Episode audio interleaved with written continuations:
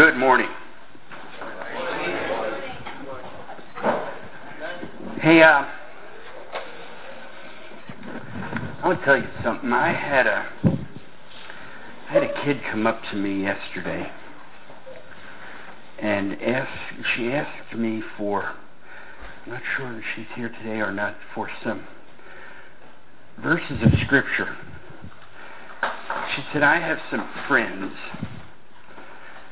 who are lesbians. And um, they've given up all hope of ever going to heaven because Christians have told them that they're automatically going to hell because they're homosexual. And some of these Christians have told them the Old Testament says we should burn you.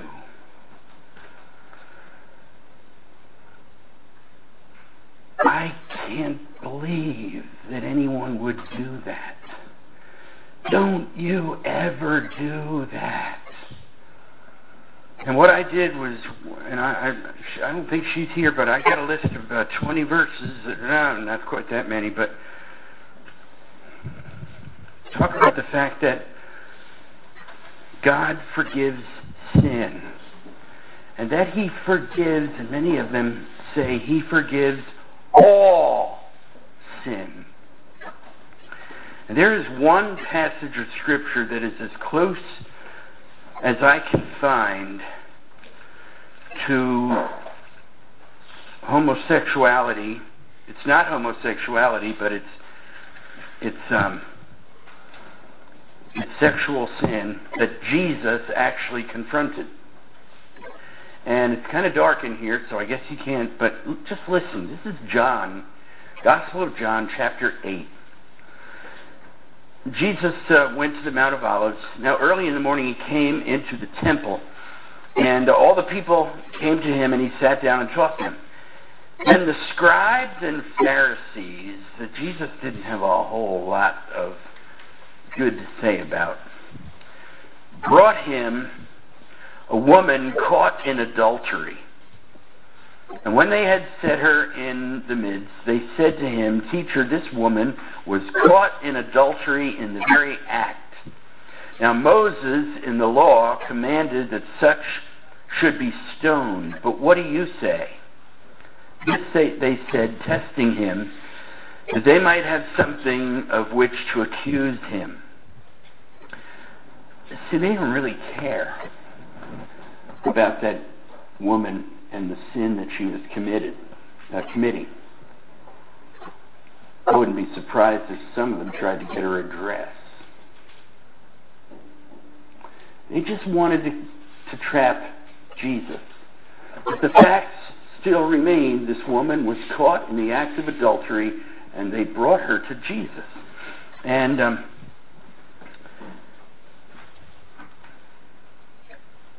my place? They, they said, uh, testing him, that they might have something of which to accuse him.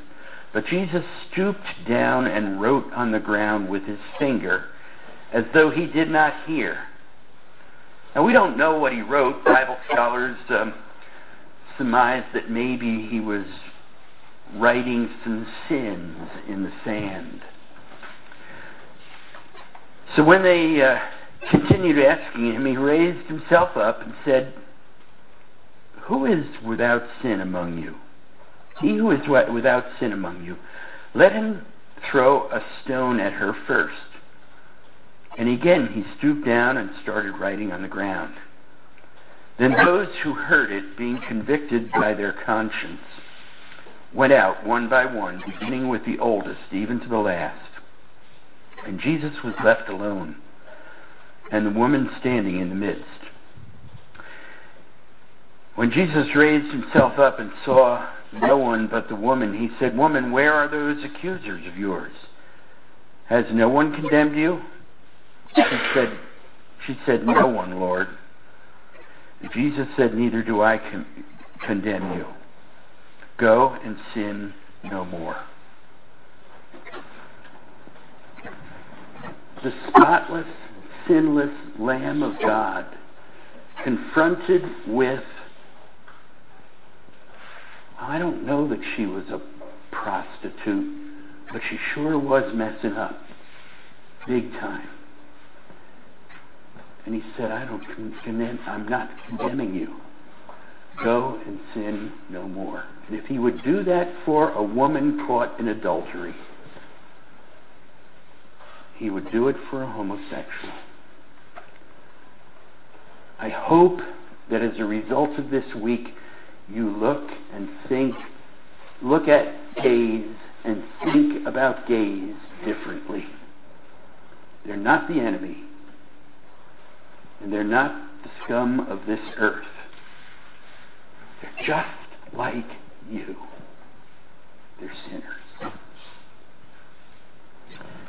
Well, I had, had nothing to do with what I was going to talk about today, but uh, I just I got to find that girl today, and I got to give her these these uh, verses of scripture, and um, I hope she can use them. If you have your Bible, um, is, is there anyone who knows how to get the lights on? Oh yeah, yeah, yeah, I do. I know where they are. Everybody know where the light switches are? Somebody? Somebody turn the go back there and turn the lights off. Thank you. If you have your Bible, would you open to Luke chapter seven? Luke chapter 7. If you don't have the, your Bible, why not?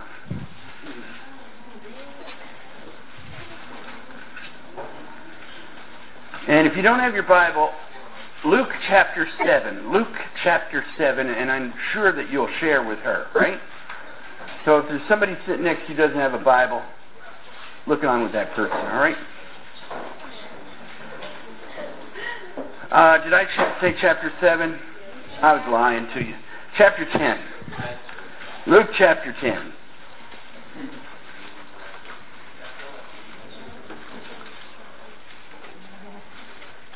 And follow along, please, as I read beginning with verse 25. Behold, a certain lawyer stood up and tested him, saying, Teacher, what shall I do to inherit eternal life? He said to him, What is written in the law? What's your reading of it?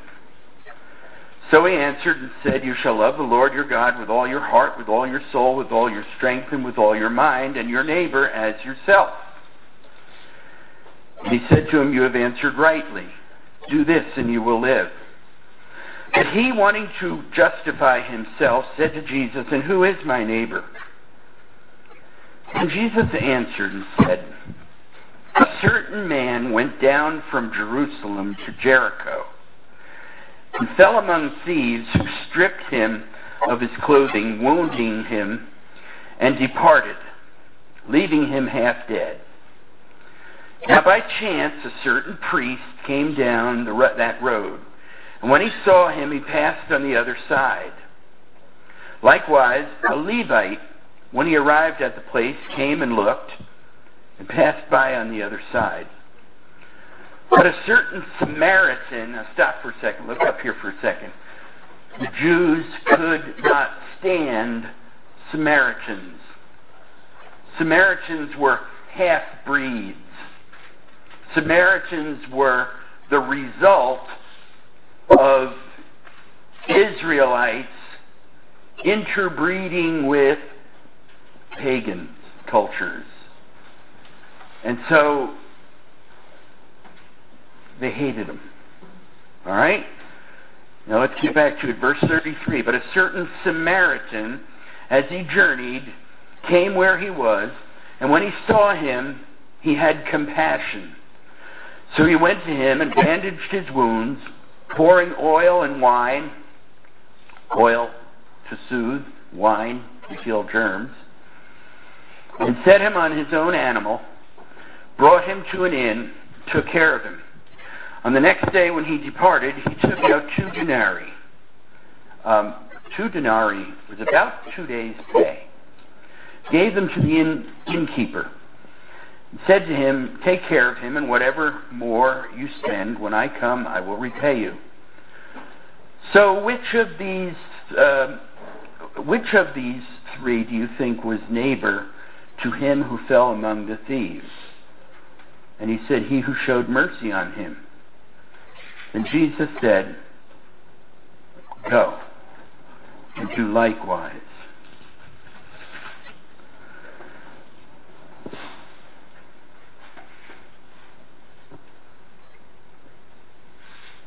Look at the question that was originally asked in verse 25. What must I do to inherit eternal life? Now, I want you to close your Bibles. And I want you to listen to that passage again. You can't follow along because this is the uh, this is a little different version. This, this is the 2011 Tennessee version of the Bible. Okay? Then Jesus answered and said, A certain man went down from Knoxville to Chattanooga. He got mugged. And the muggers stole his clothes, stabbed him, and left him for dead. Now, by chance, a Catholic priest, a Presbyterian minister, and an Episcopalian pastor came down that road. When they saw the victim, they looked the other way. Likewise, a Baptist pastor, a Methodist pastor, a University of Tennessee Campus Crusade for Christ leader came by looking at the victim and passed by on the other side of the street, not wanting to be late for a meeting. But a wealthy drug dealer, walking to his car, came to where the victim was and looked at him and felt extremely sorry for the guy. So he cleaned the guy's wounds, bandaged him, not taking time to put on rubber gloves for protection in case the guy had was HIV positive or had full-blown AIDS. He put the guy in the back seat of his Cadillac, not caring about getting blood on the seat, and took him to the hospital and carried him into the emergency ward. Before leaving, he gave the hospital administrator his credit card as security and asked that the man be well cared for. He promised to return in two days and pay the guy's hospital bill in cash. So, which of these men do you think was a neighbor to him who fell among the thieves? And he said, He who showed mercy. And Jesus said, Go and do likewise. And you're not going to come across a, a stabbing victim. And you're not going to come across a situation where you have to take somebody to the hospital. Oh, I don't know, maybe you will, but probably not. But you come across kids every single day in your high schools, and they're hurting, and they're wounded they are wounded. They don't have blood coming out of them, but they are wounded. Some of them are abused by their parents. Some of them are abused by other kids in your school. I hope nobody, I hope they're not abused by anybody in this room. And I talked about the fact that one of the biggest decisions you could make in the course of your school day is which table you're going to pick to sit at at lunch. I have said this before at this camp. I'm going to say it again. You have no idea the power that you have. You just don't know it. You don't know what a hero you could be to some kid who's hurting, who's lonely, maybe who's gay and still in the closet and scared stiff somebody will find out about it. You don't know what a hero you could be to those kids that are the losers, quote unquote. You know who they are. But you got to sacrifice if you're to minister to them. You got to lose out on some quality time with the in crowd or the kids you think are in. You might have to sacrifice some popularity. The priest and the Levite in this story were avoiding people, people who avoided. They were unloving, they were unmerciful, they were uncaring. Why are we uncaring? Because, see, some of us are priests and Levites that pass by on the other side. I think it's because the cares of this world. Well, what would that be? The latest diets, latest fashions, cars, big houses, boats, high def, flat screen TVs, MP3s, smartphones, iPads, fun, popularity. Notice there's nothing that I just listed. There's anything wrong with any of them? Not a thing. They're all perfectly good things, perfectly good activities. It's just we get so wrapped up in them. And we don't bother to look beyond at other people.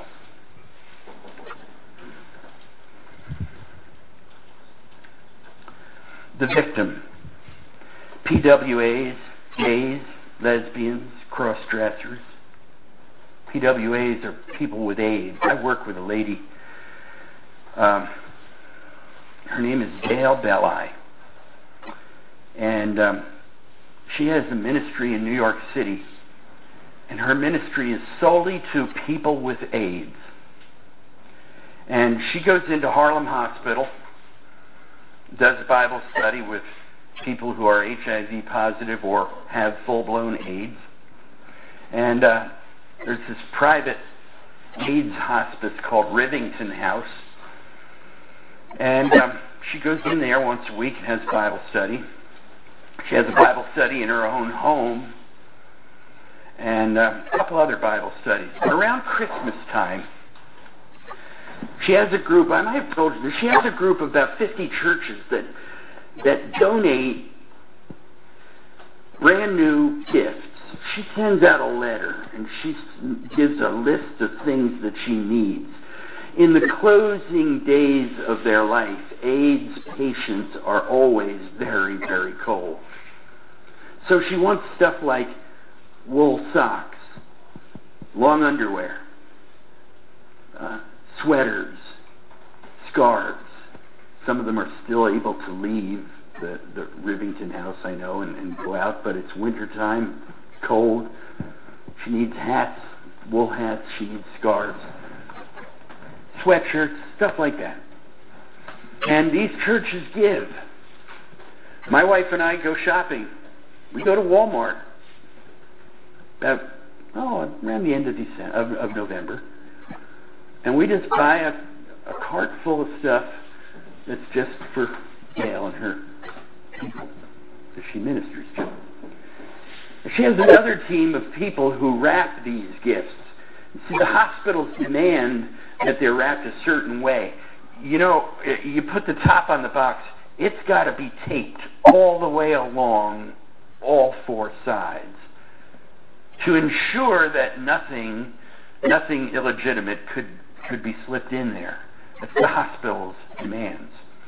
And so she has a whole team that she has trained as to how to wrap gifts for people with AIDS.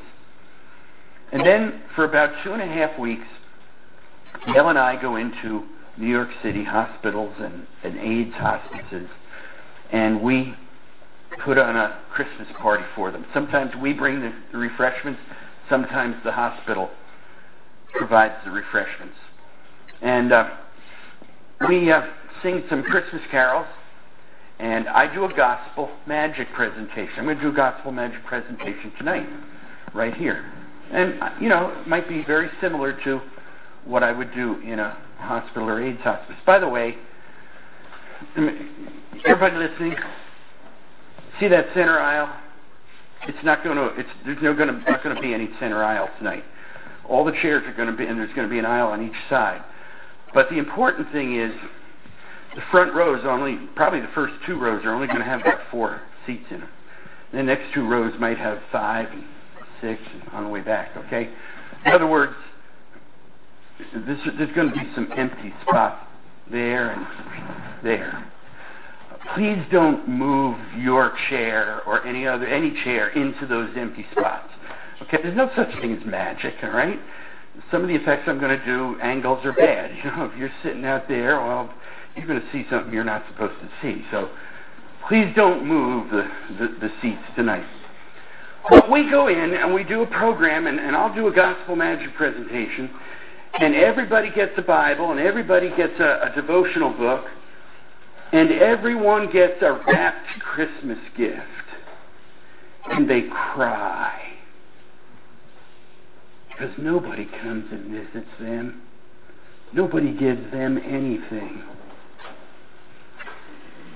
And I, I, we have one hospital. It's, it's Terence Cardinal Cooke Nursing Home on Fifth Avenue in New York, New York City, and it's got six AIDS wards, and we're there all day, and we just go from one AIDS ward to the next, and we, we, we do the, the party in these various wards. I've had Catholic, I'd have nuns. You know, it's, it's, it's a Catholic hospital. It's staffed by priests and, and nuns.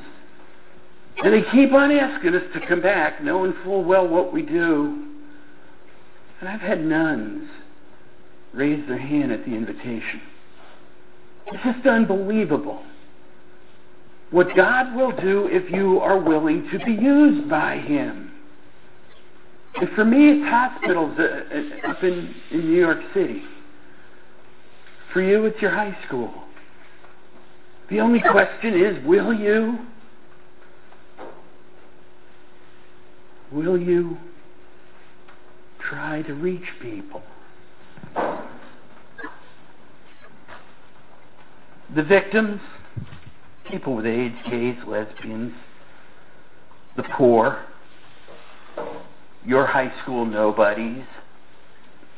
You got them. You know who they are. Your neighbors, illegal aliens. Hot topic in this country. But you know what you could look at? You know the way you could look at that situation? God is sending them here where, they're healed, where they'll hear the gospel. And I know there's two sides to that story, and I'm very well versed in both sides. Yes, we do have a right to decide who comes into this country and who doesn't. But then the other side of me says, you know what? We could throw them all out and miss a golden opportunity to share the gospel with them.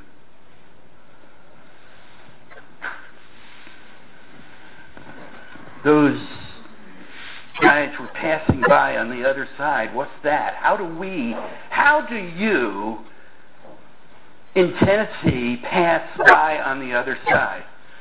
Well, partying, shopping, playing with our technology, tailgating at Tennessee Titans games, going out for sports, cheerleading, laughing your way through life. Again, anything wrong with any of those? Nope. Unless you're so hung up on it that you refuse to see people through the eyes of Jesus Christ.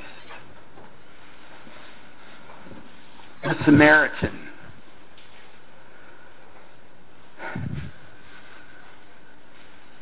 Someone who chose to care about people, meet their deepest needs. That can be you. If you feel like it. They saw him, and you see them too. You know you see them. The guy made a choice to do something, and you can make a choice. You can choose to have compassion or not. You can choose to sacrifice or not. You know, I got to tell you, I have to stop for a second and tell you, it's frustrating. I'm up here, I'm looking at faces, and I'm wondering how much of this is getting in. And for those to whom it is getting in, honey, uh, communicate some other time, please. Excuse me, in the back of the room, some other time. Thank you. This is important. That's what I mean. I, I feel sometimes like you're wasting your time, Dave. I don't know, maybe I'm not.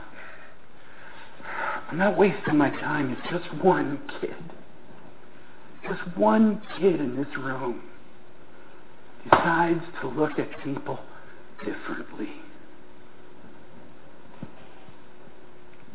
I wish that I could drill a little hole and pour all this in, put the top back on, and send you out thinking and acting differently. You can't do that. You guys have a will, a free will, and you can choose to to do what God wants you to do, or you can choose to say, uh-uh.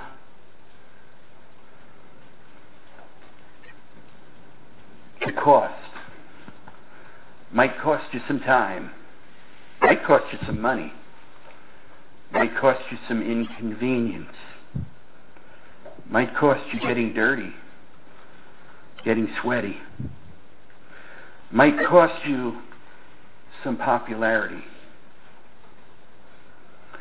Micah chapter 6 and verse 8, you've probably all heard this. You've probably sung it. He has shown you, O man, what is good, and what does the Lord require of thee? But to do justly, and love mercy, and walk humbly with your God. I want you to turn to one more passage, and it's in the Gospel of John, chapter 4. And I want to read uh, one verse.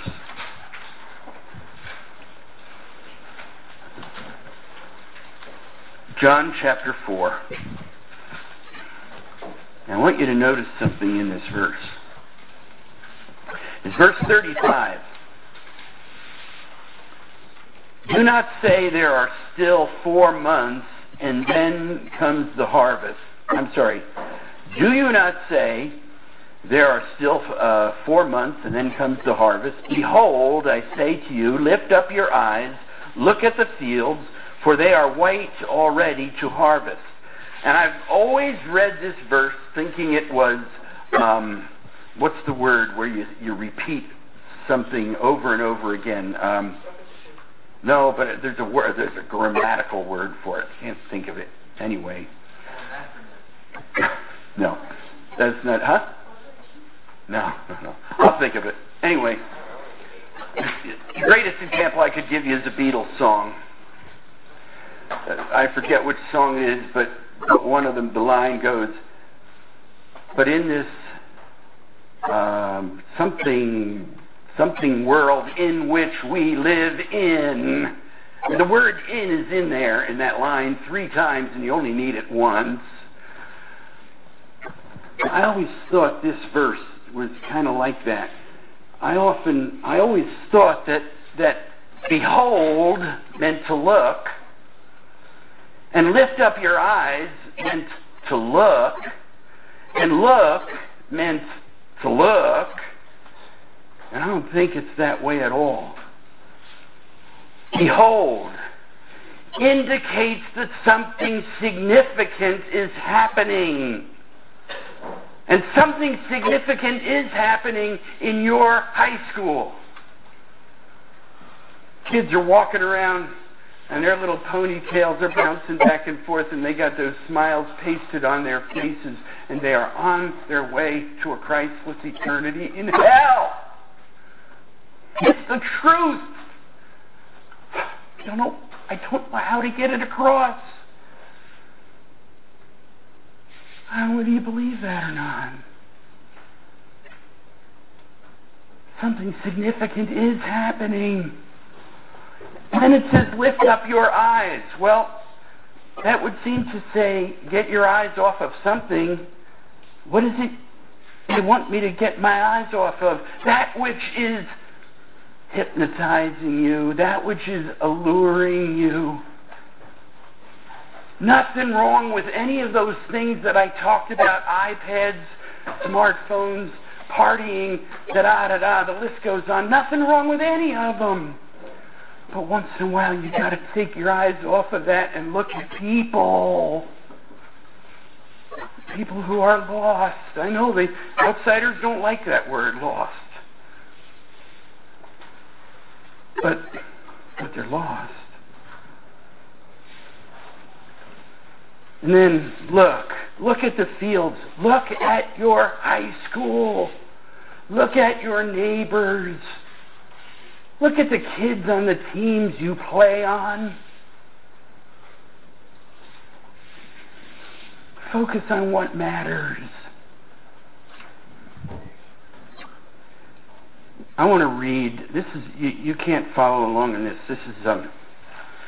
I happen to be using the um, International. Uh, I'm sorry, the Inspirational Study Bible. Max Lucado is the um, general editor, and each book of the Bible has a has an introduction. I just want to read. This is not this is not sacred scripture, okay?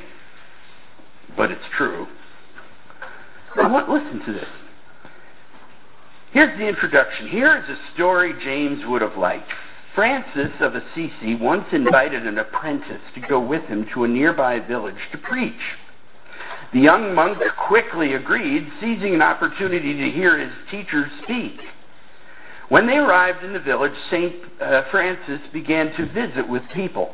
First, he stopped in on the butcher. Next, a visit with the cobbler.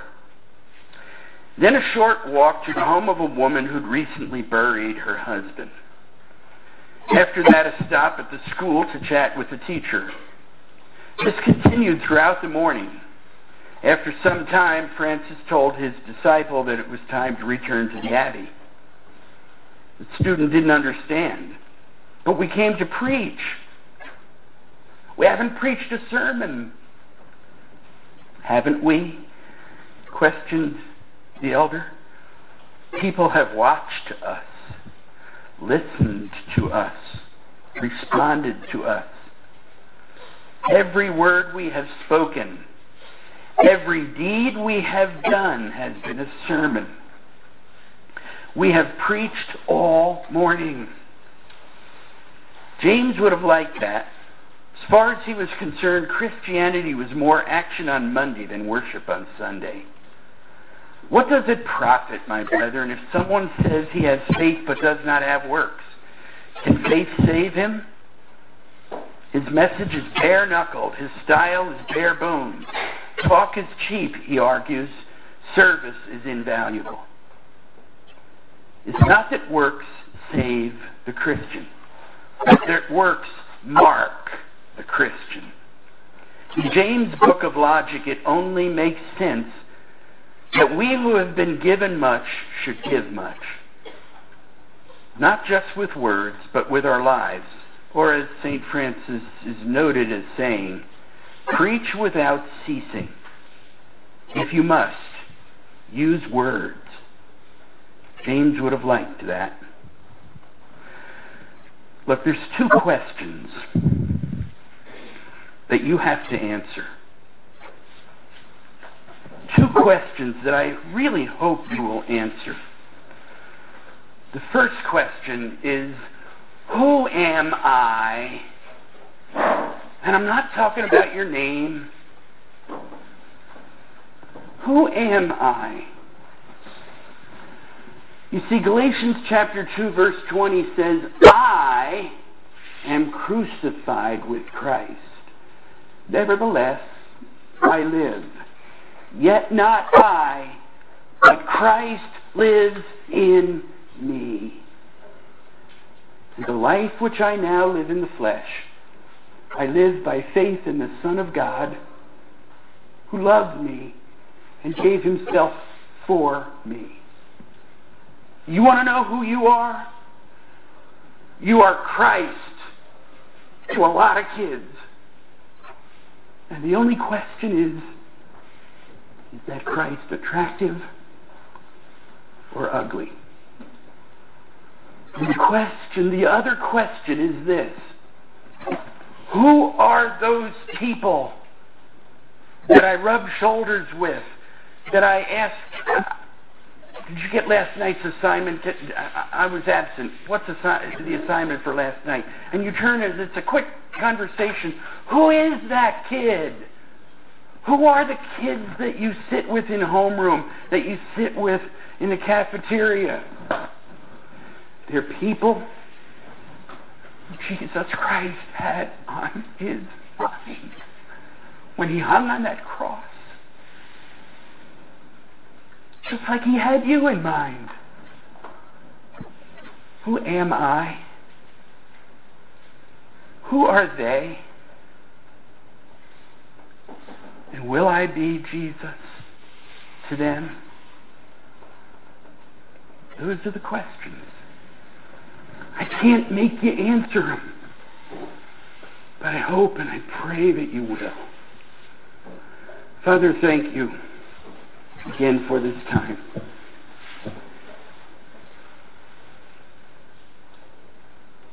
God, you know, I'm frustrated because I, I just wish I could just pour it in to the top of the heads of each of these kids. But I can't. Oh God, I pray, would you bug them? Would you force them to see kids through the eyes of Jesus Christ? And would you give them the guts to be Jesus? And I ask this in Jesus' name. Amen.